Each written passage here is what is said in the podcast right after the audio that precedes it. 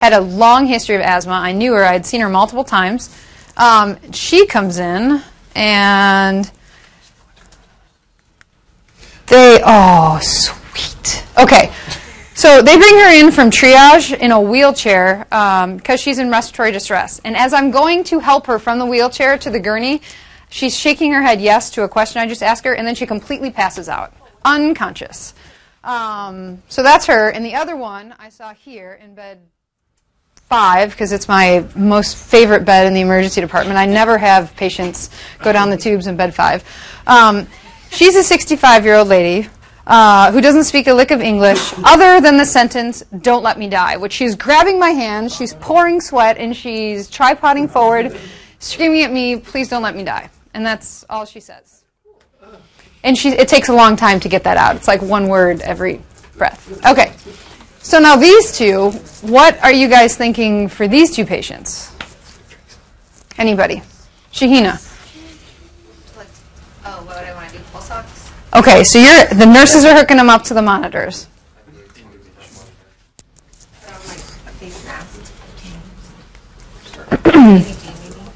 okay, you can get an ABG on them. The unconscious lady, I'm going to say you probably would go right ahead to securing her airway even before you get an ABG. The other lady, yes. Sorry, Dr. Sipe is already well down the tracks on the uh, for intubation. She's already intubated. All right. So these two, this is severe asthma. So now we're thinking of getting we're thinking of intubating these patients and we're doing labs and we're getting chest x-rays and we're doing all the stuff that we didn't necessarily have to do for the mild patient that we saw earlier, right? Okay. So, Dr. Sipes, since I know how much you enjoy intubating patients in the emergency department, what are some of the things that you have to consider when you're going to intubate an asthmatic? Um, keeping a, uh, I guess, low or high ITE ratio, so an ample expiratory time Okay. to inspiratory time to avoid breath stacking and What kind of ratio are you going to give them like one IDE? to four. Okay. One to three, one to four. Excellent. Good. The point of that is so prolonged expiration in asthmatics, so you want to give them enough time to blow off their CO2 um, because we don't want them to have air trapping, right? Okay. What are some other things you want to consider?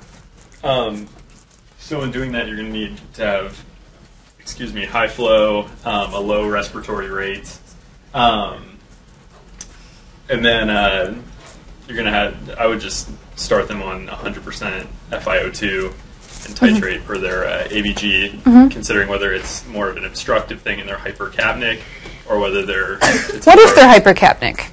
Are you going to correct it? Are you going to increase their rate to fix their their? Uh, no, you're gonna have to. I mean, there.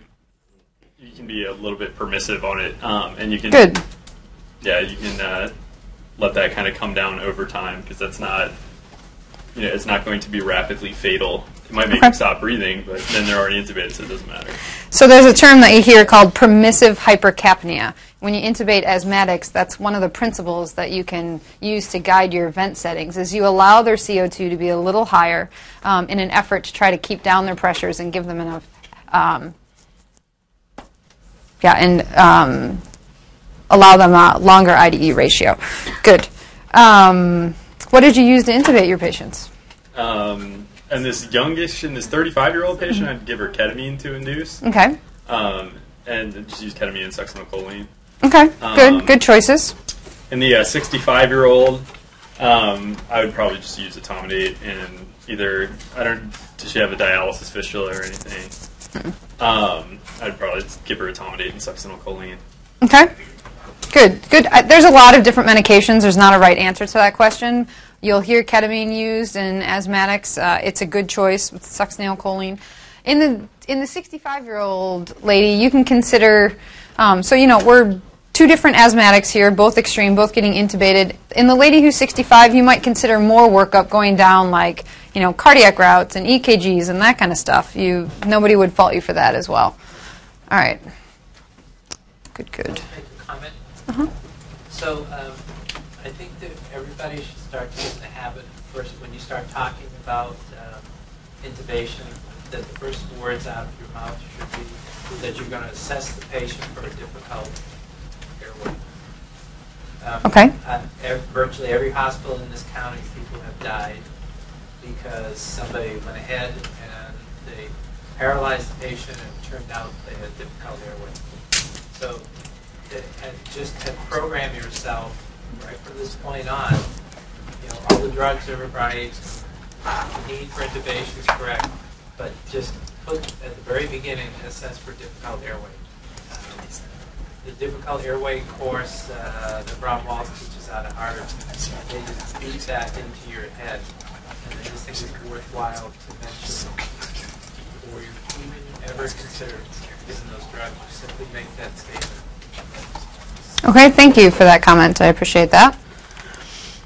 Um, so this is just, like I said, not a lecture about asthma. We're just kind of priming ourselves for some questions that um, we'll do in a minute um, related to your pulmonary month. So this is right out of Tintinalli. I know um, you guys have multiple textbooks that you have available, but um, Tintinalli is what I grew up with, so that tends to be where I go first. But these are just some risk factors um, for death from asthma. And a lot of questions are going to be right off this list. So these are the types of things that are going to alert you to the fact that you need to be more scared of this patient than your, you know, mild asthmatic 23 year old that's back in room 33. If, if she has some of these things in her history, you need to be a little bit more concerned, okay? So obviously, some of these are pretty obvious. Past history of sudden and severe exacerbations. We need to ask that in our HPI. Prior intubations, prior ICU admits. Um, more than two hospitalizations in a year. If she's been to the ED in the last month or if she's had an admission in the last month, you need to be concerned. If the patient uses more than two canisters of her albuterol in a given month, if she is on steroids or has recently been on steroids, um, if there's difficulty perceiving airflow obstruction or the severity of the attack, kind of goes back to, to the first one here. Patients who have multiple comorbidities, psychiatric illness, low socioeconomic status, and illicit drug use are all associated with increased risk, okay? This is just your list of medications that you're going to go through when you're thinking about treating your asthmatics. Um, I think the first two, the first three, we definitely use those all the time, every day in the emergency department. Um, some of them get bad enough, we start giving epi or terbutaline. Um, I don't. I have actually never given theophylline myself. I've seen a couple patients who are still on it, but not something that I routinely is in my algorithm. Magnesium I do give. Um, Heliox, yeah. How much magnesium do you give and over how, what time period? I start two, and it's over 30 minutes is the infusion rate. Um, I suppose you could probably go up on that, but I think that's a good starting point. Um, I've never ordered Heliox here. I think the studies nowadays, I'm not even sure if they've really proven that it helps. I don't know if any of the other attendings here have actually used it or if it's even available to us. Yeah. I, we had it in Chicago, and I can't say that it made a whole lot of a difference in, in our management. Um, and then we talked about ketamine, especially if I'm intubating someone, I'm considering using ketamine for my intubation. These are some of the things you need to watch out for with mechanical ventilation. I hate intubating asthmatics. They're just, you put them on a vent and you're just constantly at the bedside. The alarms are going off, their peak pressures are high, their plateau pressures are high. It's hard. I try to avoid getting to that point because of all of these complications. Um, we talked about permissive hypercapnia or letting them hypoventilate slightly so that you can avoid those increased pressures. Um, barotrauma, you can the pressures can get so high you can actually start causing pneumothorax and then air trapping. Um, so let's, with that little introduction, let's do some questions. Okay, let's have one of our interns read question one. We have any volunteers? Okay. Five-year-old man with a history of asthma since childhood presents the emergency department for treatment of an asthma exacerbation. He has an initial PFR of less than 50% predicted, 91% on room air. Received albuterol and ipratropium times three doses and oral steroids. On repeat exam, patient has a few scattered wheezes with good air movement, 96% on room air, and a PFR of 65% predicted. Patients discharged blind with lose short bursts of oral steroids, continued self-administration of beta-2 agonists and anticholinergic medications by MDI, and close follow-up with his primary doctor. Which of the following additional historical elements make it more appropriate to admit this patient uh, to the hospital instead of discharging him home? Show me the choices. Or? Sure, okay. mm -hmm, please. Uh, choice A, patient has past history, uh, or past history of sudden severe exacerbations. B: the patient smokes tobacco. C: the patient reports use of a non-tapering burst course of steroids three months ago. And D: the patient uses one canister of albuterol per month. What do you think the answer is there? Uh,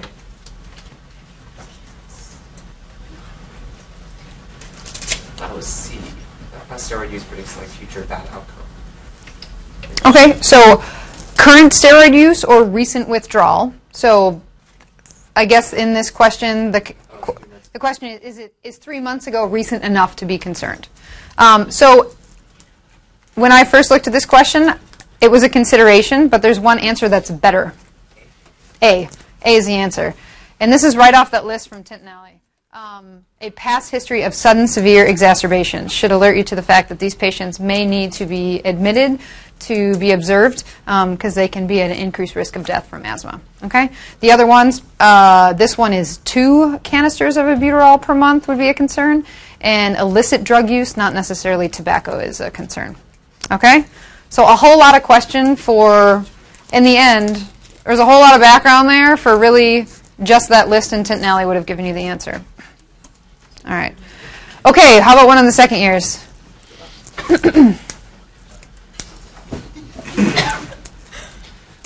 second years, Sure. going once. 30 year old, 80 kilogram man who presents the ED with an acute asthma exacerbation is not responding to your therapy. You Decide to treat with epinephrine. The appropriate dose is. Bum, bum, bum. Well, it's going to be 1 to 1,000, so get rid of all those other ones. And it's going to be, I guess we'll go C. 1 to 1,000, 0.2 milliliters, 1 to 1,000, sub Q. Very good. See- Dr. McCoy is very excited. Yes, C is the correct choice. Very good. and you can give that every 20 to 30 minutes for three doses, okay? All right. Um, Kenneth, why don't you take this next one? Which of the following is the risk factor for death in patients with asthma? A. Usage of more than two canisters of albuterol per month. A.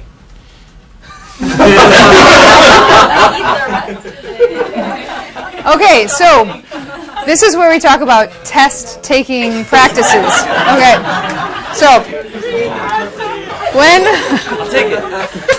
so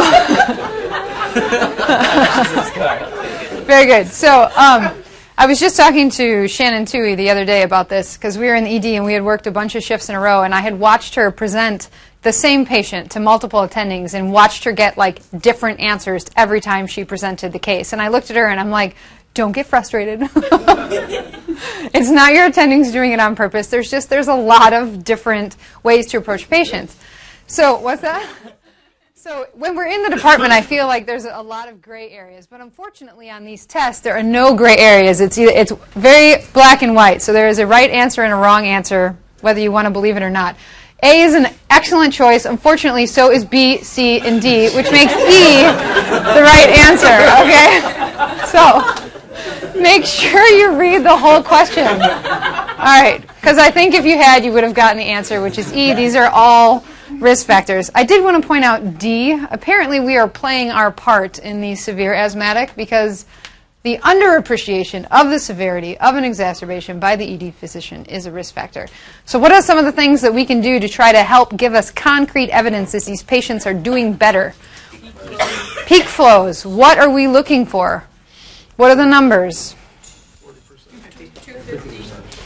So it's actually given as a percentage. So if our patients know their best, which I doubt, given our patient population, um, you can. There is charts, and I actually brought one. My husband has a peak expiratory flow meter. Um, there's, you know, you can go on and get typical values based on age, gender, whatever. And so you are looking for a percentage. If it's over 70% of the predicted, they are doing quite well, okay? If it's 50 to 70, they are still having a moderate exacerbation, but those patients without one of our terrible risk factors can most likely be managed as an outpatient. If it's less than 50%, your work is not done. The patient either needs to continue therapy in the emergency department to try to improve or needs to be admitted. Yeah. So two things about the flow. I love it, but so if the shot that um, Dr. Shermani was talking about is normally come in the package with the new peak flow thing. So if you look into the box, it'll be there. Um, another thing is to use that 50%, 70% improvement. You need to make sure the patient do it correctly. Because otherwise, if you if they just sit down and like do it like kind of like you know blowing it out, then that doesn't count, and you will not get a better number of that. So make sure they do it correctly before you treat. Yeah, it does take some effort on the patient's part, so you need a cooperative patient to do it, but um, it's something that I think we underutilize, and I would like to see us use it a little bit more. A potential for a research study there. A- asthma action plans, if anyone wants to bite on that. Uh, okay, we haven't picked on any of the third years yet, right? I have a quick question about Mhm. the last thing with the Sure. epinephrine. Why, why is it sub-Q, not IM? Um, I think sub-Q is actually like I've heard that you're supposed to inject it in the thigh because the absorption is better and faster. Huh? Into the IM. It's IM uh, is the preferred route. Yeah, those all the lists there said But sub-Q. You'll see still listed. So if you're given a choice, sub Mhm. Q IMs, okay, but Yeah. preferred is actually Versus IV is, is kind of what that question was delineating. So yes, I've actually heard IM in the thigh is the fastest absorption versus like sub-Q in the stomach or something like that. So you are actually correct. Read, it'll still say sub-Q, but you guys know better. Yeah. Um, that's why. But it, you know, over, uh, well, actually, I think in the latest, uh, no, I don't think it's, I don't think it's, you'll see a lot of sub-Q in all the textbooks you guys probably already. And yeah, all the practice questions that I saw in the like four or five books that I went through, IM is never an option. It's always the questions are always differentiating sub-Q from IV. I think that's actually an excellent point for the test to keep in mind that these test questions after you tested, make sure they're right, they're about five years old. Mhm. So it's not going to be new advances. So sub-Q is probably your better choice for Mhm. the test. Yeah. With it being said about what's better medically speaking, but for testing things, sub sub-Q. Okay, let's have one of the third years do this one. Pam, do you want to give it a whirl? Uh, a 24-year-old male presents to the ED with asthma exacerbation refractory option treatment. Minutes after intubating, nurse tells you the patient is waking up and fighting vent. You realize the drugs you use for RSI are wearing off. Your best proposal course of action is to...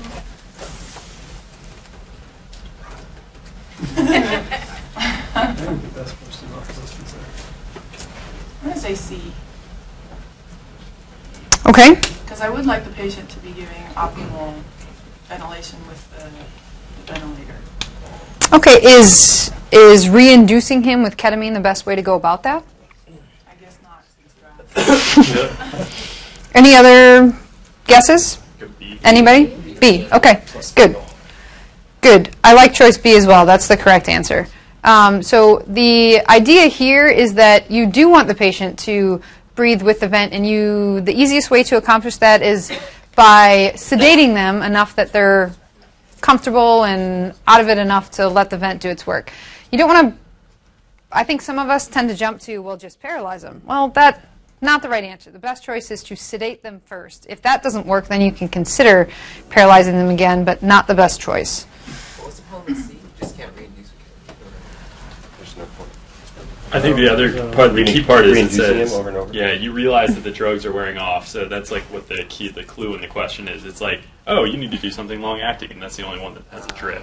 Yes, so they're saying exactly. So they're looking for, you know, your RSI drugs are gone. Now you need to look at getting this patient sedated on a more prolonged course. And so by just reintroducing them with ketamine, you're going to be back here in the same place in 20 minutes. So it's not the best answer.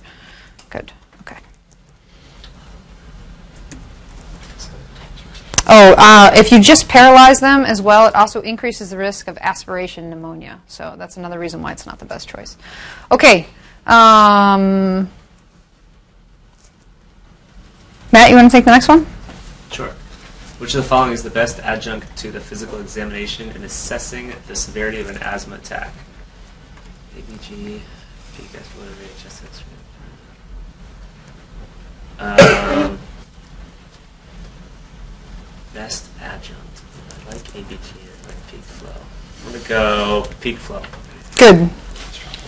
Okay. Any so peak expiratory flow rate is the right answer here. FEV1 is also something that you can use, but it's easier to get this. So part of you know our job in the emergency department, we've got to use what we can quickly get, and and peak expiratory flow rate is easy for us. Um, ABG, if they're hypoxic despite your supplemental oxygen, then certainly an ABG is something.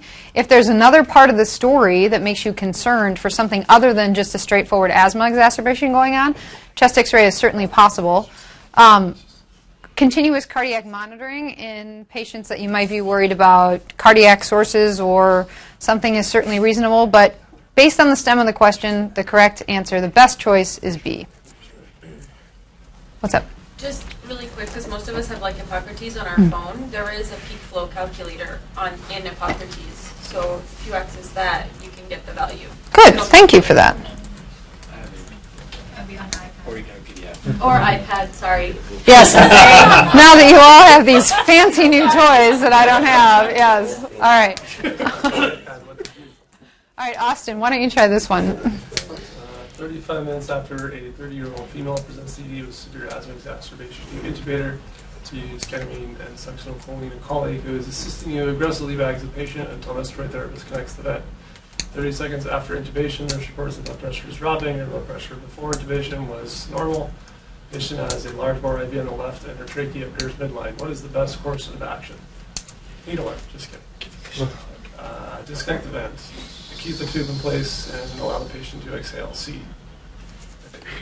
Good. What were some of the clues in this question that made you think that was the right answer? You just like bag the patient up like crazy, breath stack them, and now they're not able to blow off all their retained CO2 Perfect. oxygen stuff in the airway. How many of us have intubated a patient? We look over and respiratory therapy is like, whoosh, whoosh, whoosh. and I mean, right? It happens all the time. Everyone's adrenaline is pumping, and pretty soon, next thing you know, you've created so much pressure that none of the blood can get back to the heart. The intrathoracic pressure is way too high. Now you've got hypotension. So, could you have caused a pneumothorax? You could have, but they're trying to give you clues. The trachea is midline, so they're trying to direct you away from that as a potential. It's still something that you need to. If C hadn't have worked, well, then you might be headed towards E. Um, but the first thing to do is try to let them exhale, reduce the intrathoracic pressure, and see if their blood pressure responds. Um, You can Okay, on the good. too, right?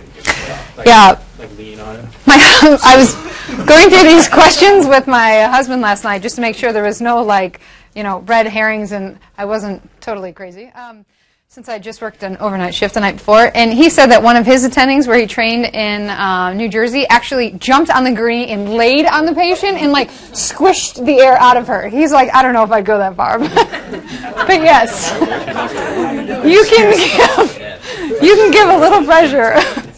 So, anyways, I have never done that, but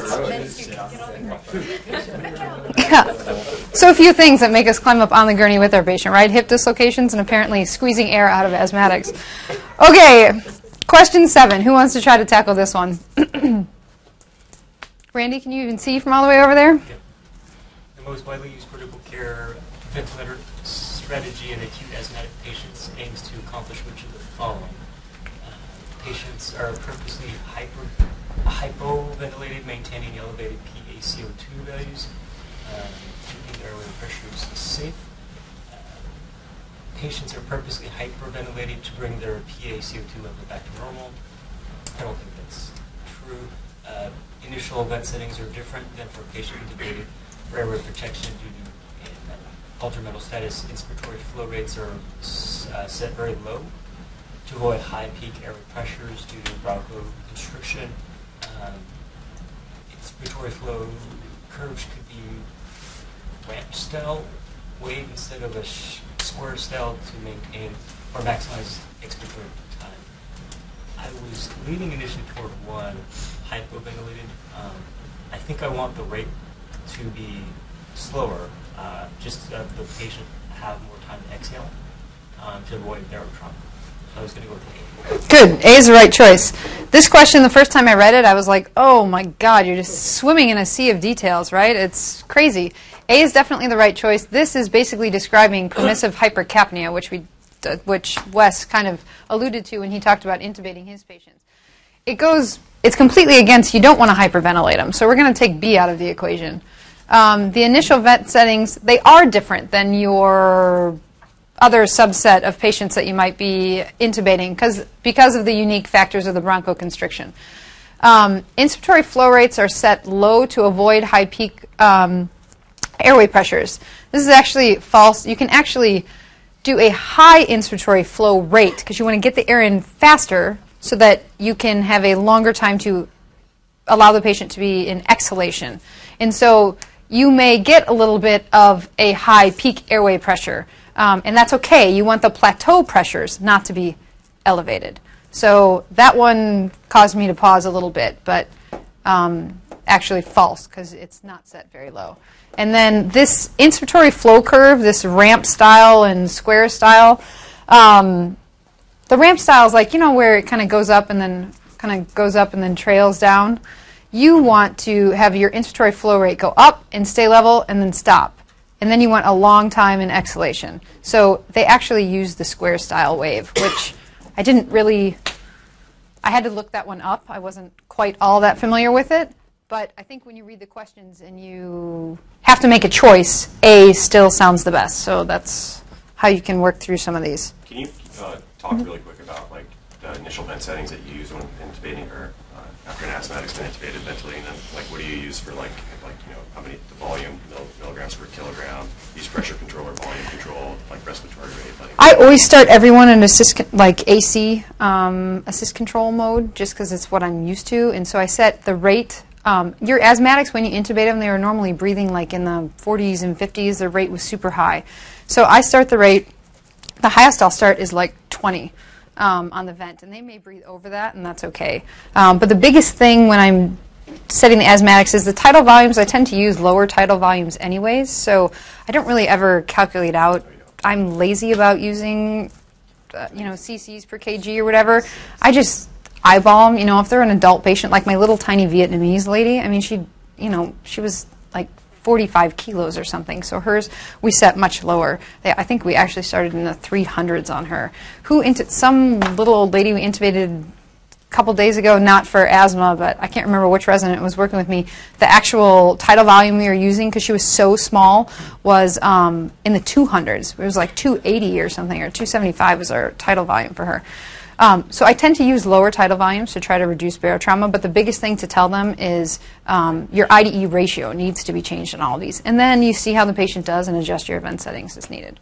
Um, yeah, I don't want to, because I'm trying to watch the pressures, you want to see, you don't want to add a whole lot more pressure to what's already happening uh, with these patients. So I still start with a PEEP of five. Does anybody, McCoy, maybe you, do you have any other? Depends on how they look, but uh, Mm. if you like numbers in regards to your uh, event settings, if you believe in the tracer for the ARDSNet protocol, which is relatively strong, around six to eight, so low tidal volumes. Typically they'll teach you 10, but uh, I like lower ones because I agree with their study designs and all that. So around six to eight cc's per kilo. Um, you, you want to watch, like Dr. Chen Wine said, that plateau pressure. So your initial uh, inspirator, you have the peak, it'll go up, sharply come down and have a plateau. You want to make sure that that's relatively low. So if you do have too much peak, there's a potential for breath stacking if you don't adjust your IDE ratios accordingly. So it's one to one, one to two, you'll start to see those pressures gradually increase until the lung pops or they die. Um, and so uh, just watch that, watch that baseline, and if it is, you take them off and breathe them down, and jump on the chest before you train it. Um, for the lower tidal volumes, definitely she's talking about the IDE ratio to, to finish breathing off that uh, the remainder of the air that's in their lungs because once again this is an obstructive type uh, pathology so it's going to take a longer to kind of get it out. Um, but other than that low tidal volumes um, and watch your event settings and watch your gases and um, if you end up having to intubate an asthmatic it's not your, your decision to intubate increase their risk of badness it's their increased risk of badness is associated with being intubated. So don't say, oh man, I don't want to intubate this asthmatic because I don't want them to rough course. They're already on that rough course if you're considering intubating them. So it's not a cause of them going awry, it's an association. So um, it's called indication bias. If somebody needs a treatment, give it to them because it's not the treatment that's going to kill them, it's whatever they had in their illness that required them to get that intubation. That's going to lead to a suboptimal outcome not just because you've done something. I had a question. You say maintaining elevated PaCO2 levels. Mhm. At what point do you start wanting those to trend down, and do you just um, decrease your I to E ratio, or do you just start hyperventilating them a little bit more, or will they just kind of normalize? I think you have to look at their pressures. So the big one here is the plateau pressure. Um, so they're going to have an elevated peak pressure during inspiration, but their plateau pressure is really what you're looking for to get an idea of what's happening with their lungs. And your plateau pressure should really be less than 35 centimeters of, uh, of water. So I would allow permissive hypercapnia as long as my patient is still at risk for those elevated pressures. I would not worry about correcting it. And I think as to how long do you let them do that, I think that's really going to depend on how your patient looks um, and their response to the ventilation. You know, like I said, I these patients are hard to manage in the emergency department because I always feel like once I intubate an asthmatic, I am always in the room because the event is alarming and you constantly have to make these little adjustments. So my answer to that question would be just checking the patient over and over again and seeing how they look. And once they start to stabilize, their peak pressures are stabilizing, then you can start working on increasing their respiratory rate to um, bring down the CO2 back to a normal level. And how much of that reevaluation has to do with serial ABGs? Sorry. Um, I, I mean, that's definitely that's where you're going to get your your information on the CO2 level to see if it's rising. So you're going to have to do serial ABGs on these patients. Am I going to do it every hour for 10 hours? Hopefully not. but while they're in the emergency department for two hours before I send them to the MICU, am I going to check an ABG uh, serially? Yeah, you're going to have to to see where you're at. And, and the most important thing to, to actually getting back to a good PCO2 level and extubating them is making sure you give them continuous nebs through the circuit. I mean, we oftentimes forget, we're like, oh, we need to intubate. We only intubated them because they were pooping out. Um, because they've been breathing at 30, 40 times a minute for a while. Mhm. But you haven't done anything for their alveoli. Or you need to do more. I would say you haven't done anything. You have to do more. So keep, keep them, them nebulized is the way to go. And then uh, a little bit of tincture of time and lots of And, and an early uh, consultation. Uh, As uh, Mark says, Dr. Langdorf says, don't carry the cough by yourself. These people, Okay. All right, let's, in the last couple of minutes that we have here, let's um, switch off of asthma and talk about another pulmonary scenario here. So, um, this is a patient I just had on my last shift, given a couple of liberties um, with his past medical history. But uh, this was a 62 year old guy who came in um, complaining of a cough, fever, shortness of breath, and diarrhea. Um, he did have a history of tuberculosis in the remote past, um, and he had had a lobectomy, a left upper lobe, I believe, lobectomy, um, years ago. Um, and he comes into the ED. So, what are we thinking when we walk into this guy's room? What are some of the things that we're we're contemplating? Putting a mask on. All right, fair enough. Fair enough. So, Austin, what are some of the questions you're going to want to ask this guy? I didn't give you very much as far as the past medical history. What is If he's had fevers, coughing, coughing up blood. He does have a fever. He does have a cough, and he c- describes his cough as rusty. His words, not mine. I'm not pulling it out of a textbook. Yeah, rusty. Weight or night sweats. Nope, nope. No night sweats. No weight loss. I would want a mask on. What's that? I would want a mask Was he ever treated for tuberculosis? Yeah, he was treated for tuberculosis, but it was like 20 years ago. Traveled recently. He did. He just got back from China a month ago. His mom passed away, so he was in China the month before. What did Anyway. his mom die from? I don't. I didn't. I can't even make anything up that fast. You might have that. no, unrelated to pulmonary problems. Anybody else want to know anything else on this guy? blood? Yeah, blood. He says rusty is all he says. His sputum is rusty. Somebody say weight loss. He doesn't have any weight loss. He's not having any chest pain actually. He doesn't have any leg edema. Does he know I anyone want to know more else? about his diarrhea. Four, four days ago, same time as the um, cough, the fever, the shortness of breath, and the diarrhea all started together. Four days ago. Immunosuppressants. No. Does he know anybody else with the same symptoms? He was a smoker but quit years ago. Have HIV or risk factors for HIV. Uh, I don't know about risk factors, but he doesn't have it currently. Does anybody else have the same symptoms? as AS? No, just him. Is he in CD room? No, he's CPU. He's in CPU too. Oh, he didn't CPU. Yeah. What kind of conference was it? Was it inside or outside? But, uh, oh, it was in like a hotel conference center. I didn't. It was business related, but I don't know what kind of business. Yes, there was air conditioning in the hotel. All right. Why did you ask that? What are you getting at? What are you thinking of? Okay. All right. I don't know what he has. It's not back yet.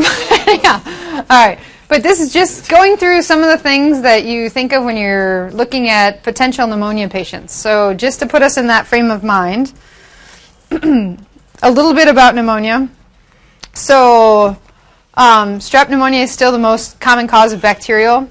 There's all these atypicals that we cover for, right? Mycoplasma, chlamydia, legionella, and the diarrhea or whatever the GI complaints kind of goes along with legionella. That's where I was leading you towards with that guy. I don't actually know if that's what he ended up having, but um, anyhow, chlamydia. You'll hear um, a buzzword staccato cough with chlamydia. Um, consider Staph aureus if they're an IV drug user or if they have a, a big lung abscess on their chest X-ray. Um, Klebsiella is one of the bud- buzzwords you'll hear when you're talking about alcoholics. Um, Bulging fissures too. bulging fissures in Klebsiella. And then when you're looking at hospital-acquired um, pneumonia, if they've been in the hospital for 72 hours, if they're on a vent, make sure that you're considering Pseudomonas as part of your workup as well. Um, who here knows what the port score is? Anybody going once? Port scores? Yes? Thank you, Dr. Rudkin, for sharing. Um, okay, so you know, we like all these ways of trying to risk stratify patients. Um, and so the PORT score or the pneumonia severity index is, is this big long list of, of characteristics. You know, um, if you're female, you get minus 10 points. If you're in a nursing home, you get plus 10 points. If you're, you know, respiratory rate, blood pressure, heart rate, all these different numbers that you can plug in, and it's to, at the end, it's going to spit out a number. And if the number is over 90, your patient should be admitted to the hospital because they're at significant risk. So the pneumonia severity index basically divides pneumonia patients into classes. Um, class one and class two are pretty minimal risk. This is risk of mortality. Um, but when you start, when the numbers start getting higher, um, class 3 carries a 2.8% mortality. Class 4 carries an 8.2% mortality. Uh, class 5, a 29% mortality. So clearly, all these people are going to the ICU. These two classes right here, they're pretty definitely coming into the hospital. Um, definitely class 4. I would venture to say I'm pretty conservative, so my class 3s would come in as well. But on your MedCalcs or DINA, whatever magic program you're running on your phone, it's on there, and you can calculate the score. Things that you need to know is like um, their sodium and their glucose, their hemoglobin, their you know vital signs, whether or not they have a pleural effusion, and it, all these different elements are going to give you a number. Um, greater than 130 puts you into class five. Greater than 90 should really come into the hospital, and that's something that we don't use as much in the emergency department, but your internal medicine colleagues may throw these words around and you can just sound really smart to them by using it. Plus, you might get questions on them, which might be why I mentioned it here. One thing I found interesting, I remember, I believe that pulse oximetry is not on the list. Hang on, I've got them all written down. Which I think is interesting. It's not on there. PaO2 is on there. PaO2 less than 60, but not pulse oximeter.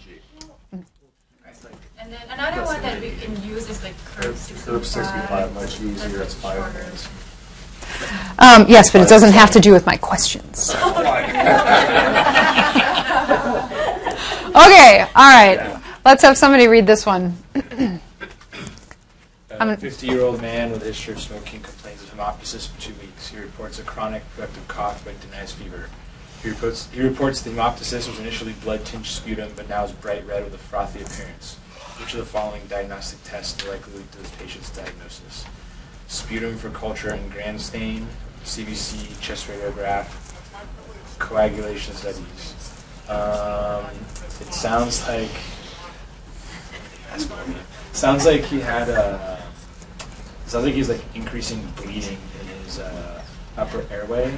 So I think a sputum probably wouldn't be very helpful. The CBC and coags might not be helpful. I think I think CBC would probably be helpful. Uh, chest radiograph. The chest radiograph. well done. Pulled yourself out of that one. That was very good.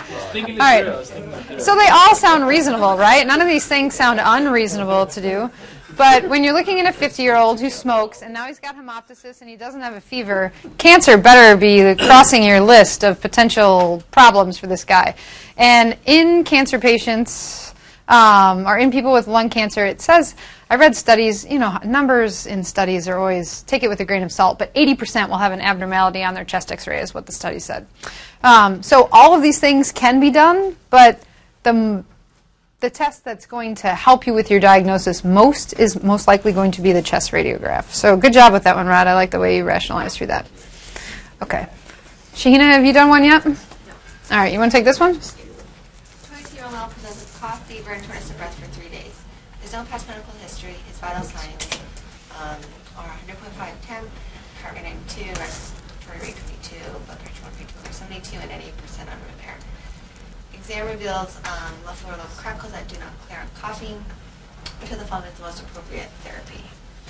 Doxy PO, linezolid PO, cephalexin PO, Clinda PO, or Zosyn IV? I'm actually sweating with Dr. Burns in the room on this question, so. Thank God. I strategically placed him over there. The answer is Zyvox.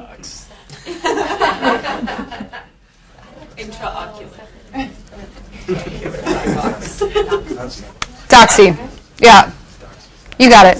Very good. So, I I mean, I'm terrible with antibiotics, and I probably consult Dr. Burns more than the residents do. But it doesn't sound like this guy needs to come into the hospital. He's community acquired pneumonia in a young, healthy person. So I'm going to eliminate the only IV choice. Also, one of these doesn't look like the other one, so I'm going to eliminate that. Well, linezolid, I've never given it to anyone PO, so I'm going to take that one off as well. Keflex, I'm thinking I use it all the time for soft tissue stuff, skin stuff, community acquired pneumonia. It's just not going to give me the coverage I need for atypicals and that kind of stuff. Um, so I think when you get down to it, um, Clinda is good for gram positives and anaerobes, but it's not going to cover your atypical community acquired pneumonia organisms. So doxycycline would be the best choice, and it's cheap. And I'm hoping Dr. Burns agrees. Maybe.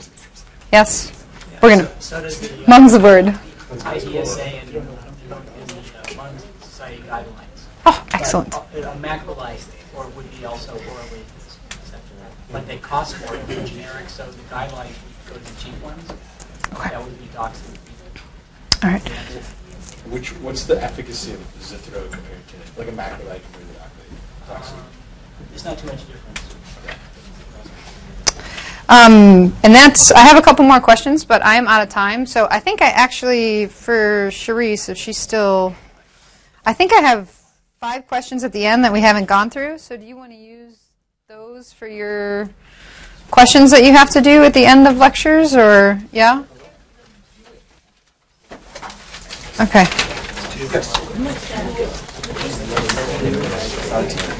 I can put a segue sheet by, by this out.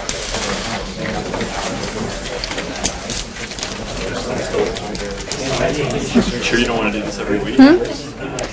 Uh, is it is it helpful? Yeah. Yeah. Okay. Uh, no, I don't want to do it every week, but we'll try it once a month and see how it turns out. All right. All right. I don't know how this works. Do you guys have to write these down on something, or? Like a few seconds. Okay. So yeah, just give me a heads up when you're. So Levi, want to do wellness next Wednesday after uh, conference? Uh, wellness as in uh, dark and uh, chilling either at my pool or a bar. Oh, you can hear an answer, Jerry. They say that loud? You guys ready for me to move on to the next one?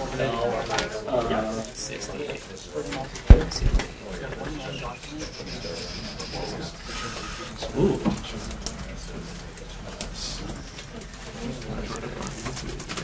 I feel you there, bro.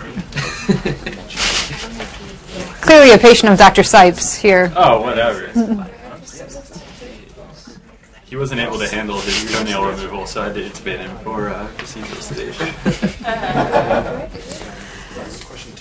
Yeah.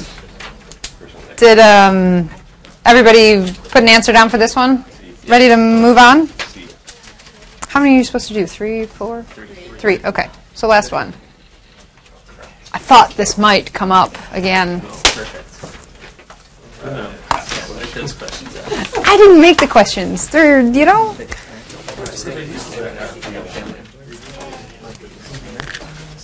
Mike's off, right? Mike's off, right? Uh, Your mic, mic. no. How am I supposed to turn it off?